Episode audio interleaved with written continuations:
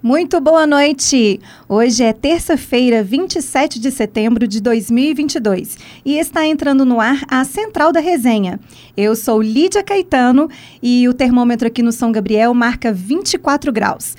Quer participar e interagir com a gente? Acesse arroba Central da Resenha. Vamos aos destaques de hoje? Dupla é presa após roubo de carga avaliada em quase 600 mil. Crime aconteceu em São Gonçalo do Rio Abaixo e de lá os suspeitos fugiram para BH, onde foram presos. As informações é com Christian Maia. Boa noite, Christian. Dois homens foram presos por suspeita de envolvimento em uma quadrilha de roubo de cargas na tarde desta segunda-feira, no bairro Jardim Filadélfia, na região noroeste de Belo Horizonte. De acordo com o batalhão da Polícia Militar Rodoviária, os suspeitos teriam participado do roubo de carga de cigarros avaliada em quase 600 mil reais. O crime aconteceu na BR-381, em São Gonçalo do Rio Abaixo, na região central de Minas Gerais. A Polícia Rodoviária Federal recebeu a notícia do crime e avisou ao batalhão da Polícia Militar Rodoviária que os suspeitos haviam fugido rumo à capital, em uma caminhonete Fiat Toro com placa clonada. Os assaltantes foram flagrados por policiais militares em patrulhamento pelo anel rodoviário. Ao perceberem a presença das viaturas, começaram uma fuga pela região noroeste, passando pelos bairros Califórnia, Glória, Alípio de Melo e Jardim Filadélfia. O helicóptero Pegasus foi acionado e os suspeitos acabaram cercados tentaram fugir a pé, pulando em várias casas, mas acabaram capturados. O motorista do caminhão roubado pela dupla também estava no carro com os suspeitos e foi liberado sem ferimentos. Com a dupla, a PM encontrou parte da carga de cigarros, uma pistola calibre 380, um bloqueador de sinal, uma touca ninja e um pé de cabra.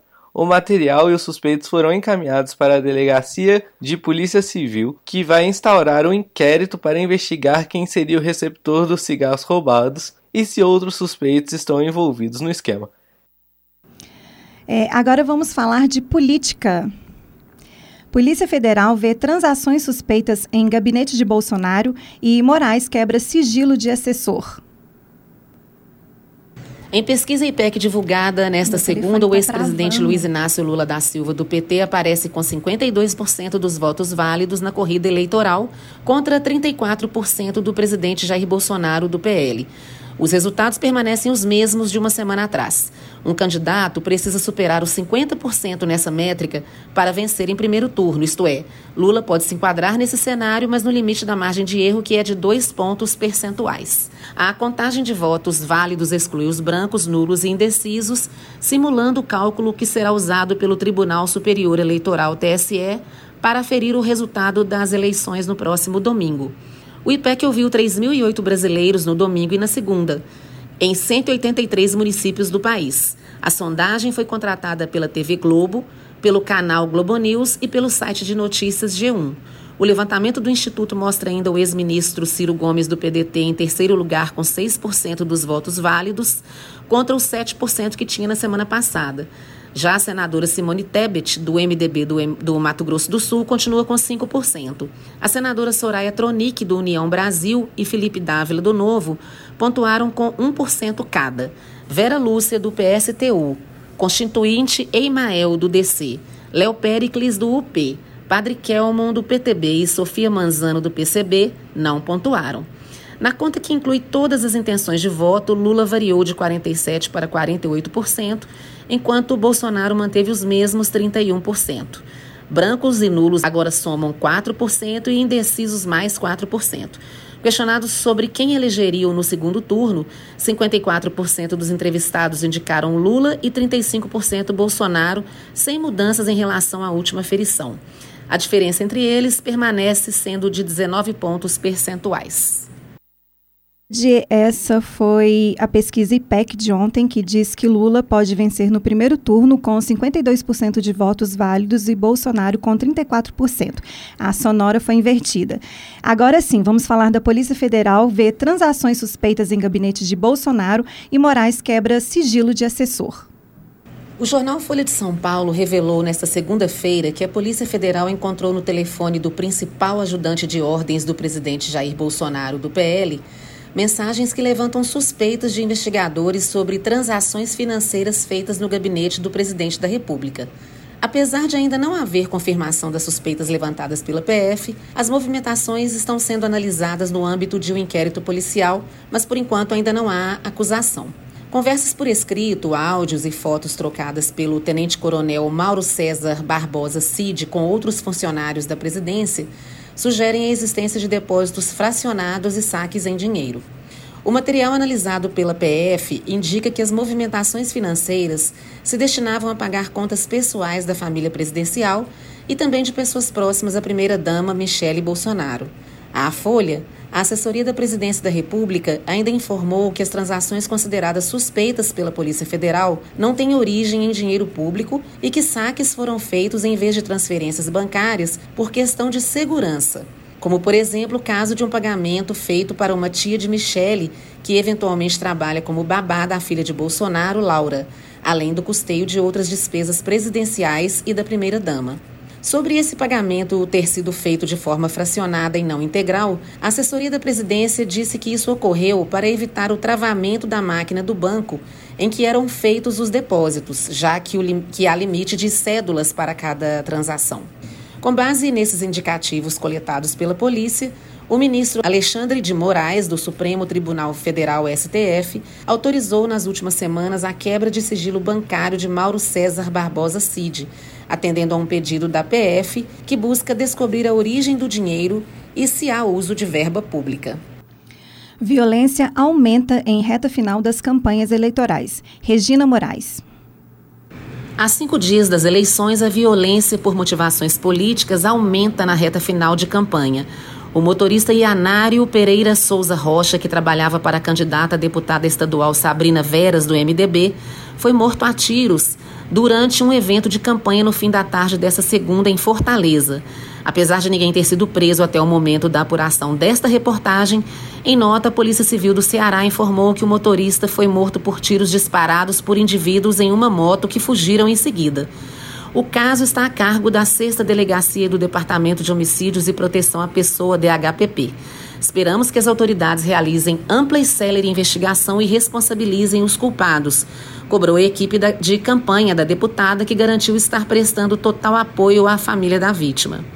A polícia do Ceará procura também por um homem de 59 anos apontado como autor de facadas em outro de 39 no último sábado, em Cascavel, a 59 quilômetros de Fortaleza.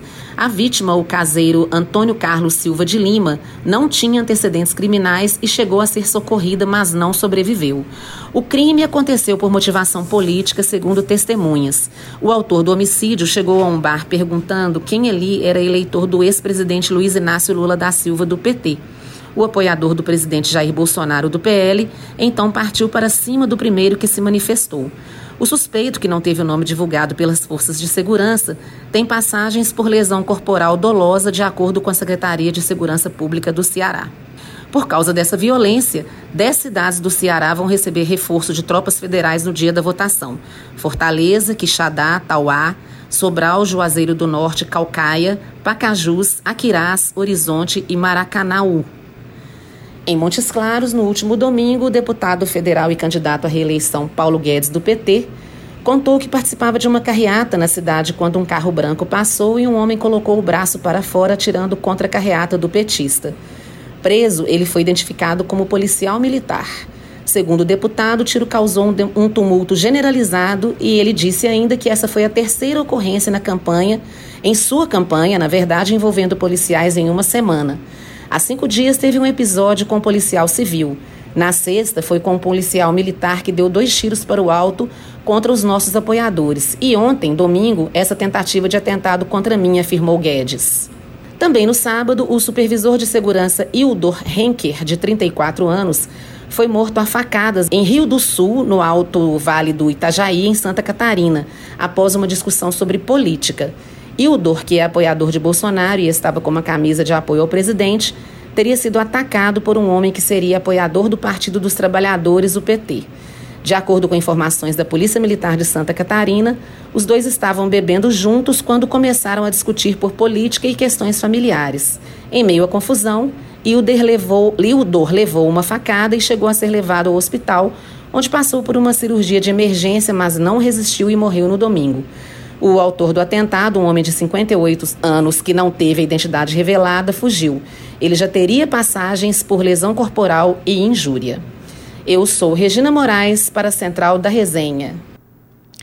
E ainda falando um pouquinho mais a respeito de política, é, uma fonte do governo informou que Minas Gerais não terá proibição de venda de, e consumo de bebidas alcoólicas em razão das eleições no próximo domingo. A informação ela deve ser oficializada nesta quarta-feira por meio de nota emitida pela Secretaria de Justiça e Segurança Pública. E eu queria saber aqui com os meus colegas de estúdio o que, é que vocês acham dessa novidade. Então, eu acho meio perigoso, né? A gente está tendo vários casos, igual a Regina acabou de falar, de, tipo assim, de como a eleição virou, né, de muitos atentados e tudo mais. E eu acho perigoso o fato, tipo assim, de não, de não proibir a venda. Claro que você pode ter bebida alcoólica em casa e acontecer já alguma coisa, mas o fato de você conseguir comprar no dia da eleição e, e vai estar todo, tipo assim, acho que tá uma onda de, tipo assim, de muitos transtornos em volta da, de política, de, tipo assim, porque ficou muito polarizado. Então eu acho perigoso, muito perigoso. E até tem tanto tempo que é proibido, né? Não sei o que levou eles a esse ano poder. É, eu imagino uma fila gigante para a gente voltar, porque vai demorar bastante, né? Porque são vários candidatos. E aí você ter aquele cheiro de álcool, uma pessoa fazendo uma gracinha na fila, então isso me preocupa. Eu acho bastante perigoso eles liberarem a venda de bebidas alcoólicas, é, a abertura do comércio, porque em relação às bebidas, por causa dessa violência política, desse confronto, em, embate entre é, polarização das eleições, eu acho bastante perigoso. E vale lembrar também, tipo assim, que desculpa, tá muita gente falando, né, para não usar coisas relacionadas a políticos no dia da eleição, vermelho por causa do PT, do Lula, coisas relacionadas ao Bolsonaro também, porque nunca se sabe, né, o que se espera na hora que você estiver voltando depois de votar, o que, que o que tá na cabeça dessas pessoas que estão cometendo, cometendo essas atrocidades. Isso aí. É, a partir de hoje também, e até em 48 horas depois do primeiro turno de votação, que ocorre domingo, dia 2, nenhum eleitor poderá ser preso só piora toda a situação, né? pois é. É, carro usado em sequestro de mulher em Valadares é encontrado queimado. Veículo passa por perícia. Inicialmente, não é possível identificar vestígios que Analice tenha sido carbonizada. A reportagem é de Christian Maia. O carro usado no sequestro de Analice Ramos de Oliveira, de 50 anos, desaparecida no início da manhã de sexta-feira, enquanto ia para o trabalho, foi encontrado queimado nesta segunda-feira às margens da BR-381 em Governador Valadares, no Vale do Rio Doce. A ocorrência foi atendida pela Polícia Rodoviária Federal e, segundo a instituição, inicialmente não foi possível identificar vestígios de que Analice tinha sido carbonizada. No entanto, equipes da Polícia Civil estão no local e realizam trabalho de perícia no veículo. Familiares da mulher afirmaram terem recebido informações de que criminosos ligados ao sequestro de que Annalise estaria morta. As autoridades, no entanto, não confirmam essa informação. No último domingo, um dos suspeitos no envolvimento do crime foi preso pela Polícia Civil. A prisão ocorreu em cumprimento a um mandato expedido pela Justiça. Foram mobilizados cerca de 20 policiais que também apreenderam materiais que auxiliaram nas investigações. Repórter Christian Maia para os estúdios PUC. Agora vamos falar de cultura. É, a série Rota 66, lançada ontem na Globoplay, retrata a obra literária escrita pela jornali pelo jornalista Caco Barcelos, onde conta sobre a violência policial nas comunidades de São Paulo. De São Paulo. A reportagem é da Júlia Sobral. Boa noite, Júlia. Boa noite, Lídia. Boa noite para quem está ouvindo. A série Rota 66 foi lançada ontem na Globoplay e conta sobre a obra literária escrita pelo nosso querido e amado jornalista Caco Barcelos. A trama retrata sobre a trajetória do jovem jornalista Caco Barcelos, que acaba de se mudar para São Paulo para trabalhar e descobre sobre vários assassinatos na capital. Desse modo, Caco começa suas investigações sobre a atuação da Rota 66, esquadrão da Polícia Militar e como essa violência policial estava afetando várias famílias. Em um dos trechos da sinopse oficial da série, conta que Caco descobre a verdadeira atuação da polícia longe da visão do público, e através de entrevistas com a família de vítimas da PM, o jornalista consegue compreender o quão profundamente racista é o procedimento da Rota 66 nas ruas e denunciar o caos vivido pelos moradores das comunidades de São Paulo. A série mostra o poder de transformação do jornalista investigativo na apuração de casos assim, enquanto retrata a triste realidade e injustiça que percorre nas comunidades. A primeira temporada possui oito episódios e já está disponível na Globoplay. Júlia Sobral para Central da Resenha. Agora vamos falar da Ucrânia. Ucrânia acusa Brasil de mandar observador para legitimar referendo da Rússia para anexação de territórios. As informações é com Letícia Souza. O governo da Ucrânia acusou o Brasil, entre outros sete países, de enviar observadores para dar legitimidade ao referendo que a Rússia organizou para anexar 15% do território ucraniano. Em uma nota publicada no dia 24 de setembro, o governo ucraniano afirmou que sabe nome de representantes dos seguintes países: Brasil, Síria, Egito, Venezuela, Uruguai e África do Sul. O Ministério das Relações Exteriores afirma que não há registro de representante oficial ou observador designado pelo governo brasileiro para o referendo. Para a Central da Resenha, Letícia Souza. Agora vamos, agora vamos falar sobre as informações do esporte com Luiz Barcelo. Boa tarde, Lídia. Boa tarde a todos que estão acompanhando o programa. É, primeiramente, vamos falar do Atlético com as informações, o Rafael Souza. Boa noite, Luiz. Boa noite, ouvintes da Rádio PUC. Vamos falar agora do lado alvinegro da Lagoa. E o Galo continua a preparação para enfrentar o Palmeiras amanhã às 9h45 no Mineirão. O técnico Cuca deve contar com o retorno de Zarate e Otávio. Os dois devem ser opção para o banco de reserva. Já o suspenso Rubens e Alonso, convocado para a seleção do Paraguai, são desfalques para o jogo. Segundo o parcial do próprio Atlético, 20 mil ingressos já foram vendidos. Então amanhã promessa aí de uma casa não tão, não tão cheia, mas as vendas ainda continuam até o horário do jogo. Lembrando que os preços dos ingressos estão a partir de 30 reais. E segundo o colunista Jorge Nicola do Super Esporte, o dono do PSG, Nasser Al-Khalifa, que tem parcerias com, o, com a família real do Catar, estaria interessado em adquirir o projeto da SAF do Galo, né? Está tendo conversa junto com alguns donos do Liverpool. Então fiquem notícias para a gente acompanhar e apurando no futuro. Repórter Rafael Souza para a Rádio Sputnik com as informações do Cruzeiro, Lavínia Fernandes. Boa noite, Luiz. Boa noite, Lídia. Boa noite a todo mundo que está nos ouvindo. Amanhã o Cruzeiro entra em campo às 7 horas da noite lá em Campinas para jogar contra o Ponte Preta. É, o jogo acontece pela 32ª rodada, né, pelo, do, da Série B. Os, saiu hoje a lista de relacionados. É, eles são Gabriel Mesquita, Rafael Cabral, o Brock, Giovanni Jesus, Kaique, o Lucas Oliveira, o Cipriano, o Bidu, o Wesley Gasolina, Zé Ivaldo. No meio de campo, Felipe Machado, Léo Paz, Pablo Siles, Pedro Castro e William Oliveira. E lá na frente, Bruno Rodrigues, Edu, é, Juan Christian, Joseph, Lincoln, Luvanor e Rafa Silva. Já já ficou de fora dos relacionados por causa de questões disciplinares, ele chegou atrasado no treino, então ele, ele foi cortado. Saiu também, a CBF divulgou a lista dos árbitros. O Ramon Abate vai apitar o jogo. O Éder Alexander e a Gisele Cassaril vai ser os auxiliares. E o VAR vai ficar com o Rodolfo Toski. É, falando também um pouco do jogo contra o Ituano, é, caso o Cruzeiro vença o jogo de amanhã, é, o jogo contra o Ituano é um dos possíveis jogos de que o Cruzeiro se consagra como campeão da Série B. É, precisa também saber da, dos resultados do jogo do Grêmio e do Bahia. Mas por causa dessa possibilidade, a TV, né, a Globo, pediu para a CBF a mudança da data do jogo, que estava marcada para uma terça-feira, dia 4 de outubro. E vai passar. E essa mudança aconteceu, né? Passou para o dia 5, é, na quarta-feira, às 9h30 da noite, lá no Mineirão. O jogo vai ser transmitido, né? A Globo estava já querendo fazer essa transmissão mais elaborada. E é isso, é com você, Luiz. É, é isso aí, Lavínia.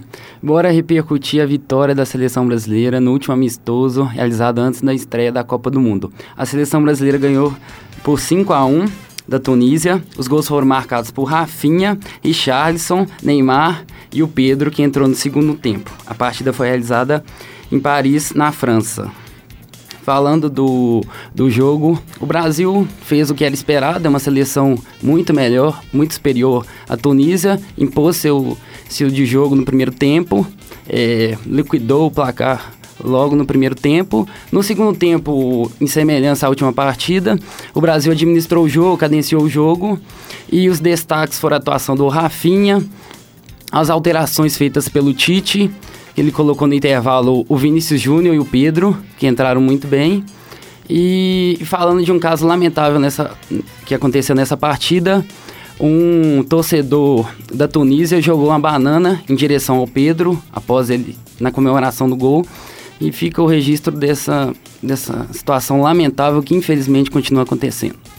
É, lamentável mesmo. E vale lembrar também que antes do jogo, a seleção, o CBF, junto com o Itaú, fez uma ação contra o racismo, tipo assim, que se não fosse tem a, a, faixa, né? Que se não fosse todos os jogadores, os negros, negros, não uh, o Brasil. A seleção o Brasil não teria cinco copas, Exatamente. né? Então é, é, é, muito triste tudo isso acontecendo, mas o jogo sendo na França, a gente sabe como acontece muitas coisas assim relacionadas ao racismo na França. Então e essas foram as principais notícias da Central da Resenha. Hoje a apresentação foi comigo, Lídia Caetano, produção de Christian Maia, Letícia Souza, Pedro dos Santos, Rafael Souza, Verônica e Lavínia Fernandes e Regina Moraes. A coordenação é de Getúlio Nuremberg. Excelente noite para vocês.